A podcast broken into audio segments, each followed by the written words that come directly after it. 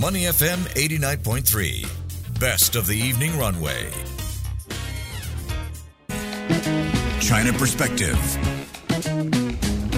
Money FM 89.3. It is now time for China Perspective. I'm Elliot Danker. We're going to talk about headlines coming out of China.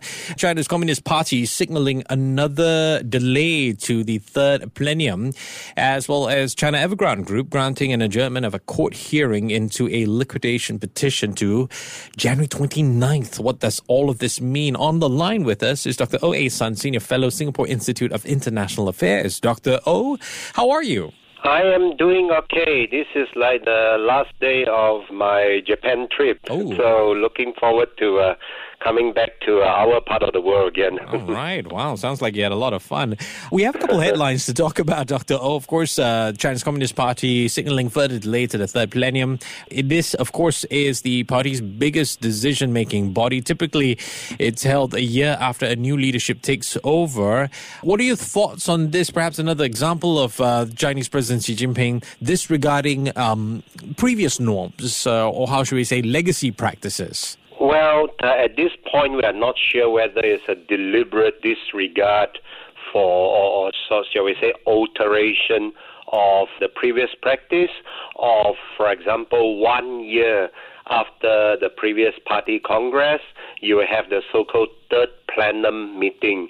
That is basically the third time the central committee would meet after the last party congress. And this particular so-called third plenum is usually typical, uh, quite important because it would do the economic planning for the country for the next five years or so. And China, of course, now it's uh, not doing very well economically. And I think perhaps at this point in time, they felt that is not an uh, opportune time to to hold such a meeting. Yeah. Okay, what about his recent visit to Shanghai? Are we reading too much that perhaps there's something to do with that? Well, Shanghai is, of course, China's very important window to the rest of the world. It is also China's financial center. I think it's uh, it's more like a study trip to see you know how Shanghai is doing and and so on. But I think this so-called postponement of the third plenum, I could imagine at least two reasons for it. Number one is perhaps there's not yet a consensus within the party as to how best to revive the economy. Number two, it could be, well, they do have a plan how to revive the economy, but, you know, they need to marshal the resources. They need to put together all the necessary, you know, financial resources and so on in order to resuscitate the economy. And at this point in time, perhaps that effort is still ongoing. That's why there's this postponement of the so-called third plenum. So a Yeah. bit more, a bit more thinking and strategic planning is needed. Would it be safe to say that there is also in light of how the economic recovery was not as good as expected post COVID, and therefore there is a need to come up with, I don't know, some kind of earth shattering policy to, to boost the China economy? What is the priority here? Well, it's sort of a vicious cycle, Yeah. isn't it? Number one, you know, the economy is not doing well, and absent some sort of economic stimulus, the economy would perhaps continue to not do so well. But if the economy is not doing so well, then you it's difficult to, as I said, uh, gather some of those uh, resources in order to uh, resuscitate the economy. So the vicious cycle fits on itself. Yeah. Yeah, and what are your thoughts? And again, I, I, am not sure if I'm stretching here. What are your thoughts on how, you know, considering that the priority now is, or it seems the priority is to boost the economy, your thoughts on what this could do in terms of trying to further improve U.S. China relations? Could that be put on the backbench, in your opinion? Well, the, uh, improving the U.S.-China relations, I mean, in the normal course of events, will be part and parcel of how do you revive the economy, right? I mean, better and more trade with the U.S., more American investments in China, and so on. But of course, you know, now uh, China has uh, many different other commitments and priorities. Yeah. Uh, they would like to roll out their own Belt and Road initiatives. They place a lot of importance on so-called national security and so on. Mm-hmm. So sometimes these sort of different priorities, well, they will have to work out uh, the order of business before you could uh, smoothly roll out, uh, shall we say, economic stimulus plan. Yeah, yeah, that's a fair point. I mean, uh, again, it is it is quite tough when you're trying to find the reasons for or the actual reasons uh, for this delay. Uh, nonetheless, there is another delay that we're looking at. China Evergrande Group they've been granted an adjournment of a court hearing. This is uh, into a liquidation petition, and it'll be January 29th. Now, is that really going to make a difference to the entire saga that we've been discussing for the past year or so?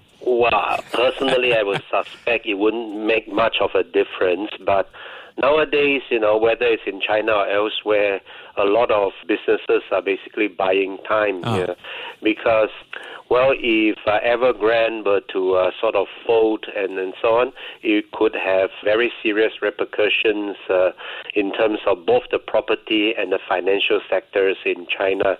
Because number one, it owes a lot of money yeah. to a lot of different financial institutions. Yeah.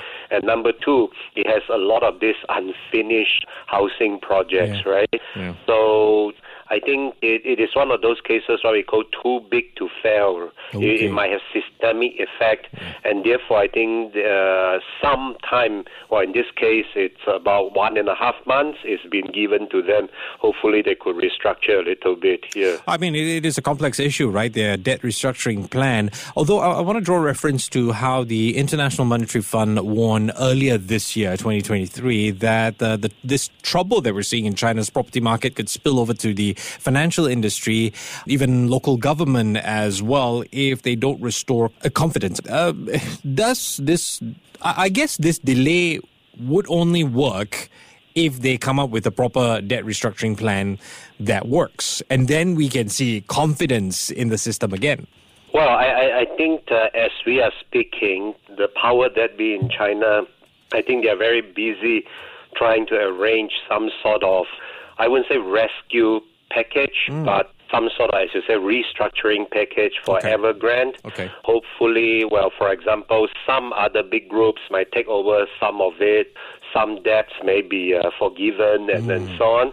You know, because if, if really, if we were to fold, then the kind of confidence that we are talking about may also falter really quickly here. Okay, fair point. Dr. O, final issue Chinese military saying that a U.S. naval ship had illegally intruded, I believe this was yesterday's news, into waters near the Second Thomas Shoal. What do we know about the incident? And I suppose more importantly, has the U.S. reacted yet? Well, uh, the U.S. did react, saying uh, it was operating innocently yeah. in uh, international waters. But those are, shall we say, disputed waters, uh, the uh, in and around Second Thomas Shoals. I think at least both the Philippines and China are claiming some form of sovereignty over those waters, and well, the, the, I mean, the Filipino side did not say anything, but I think China would like to make a point claiming yeah. that it's their waters, and thereby, when U.S. Uh, ships passing by, from China perspective, it's uh, indeed intrusion into Chinese waters. Yeah, mm, and I suppose it's just yet another example of this uh, tick for tack game that's going to continue. I think so. I, I mean, we have been uh, revisiting these yeah. issues like almost every two months, right? So I think it will continue for quite some time as long as the overall South China Sea disputes uh, are still ongoing. Yeah. All right. I've been speaking with Dr. O.A. Sun, Senior Fellow, Singapore Institute of International Affairs. Thank you so much for your time, sir. Take care and have a great Tuesday evening. Thank you very much indeed. To listen to more great interviews, download our podcasts at awedio.sg or download the AWEDIO app. That's A W E D I O, AWEDIO at the App Store and Google Play.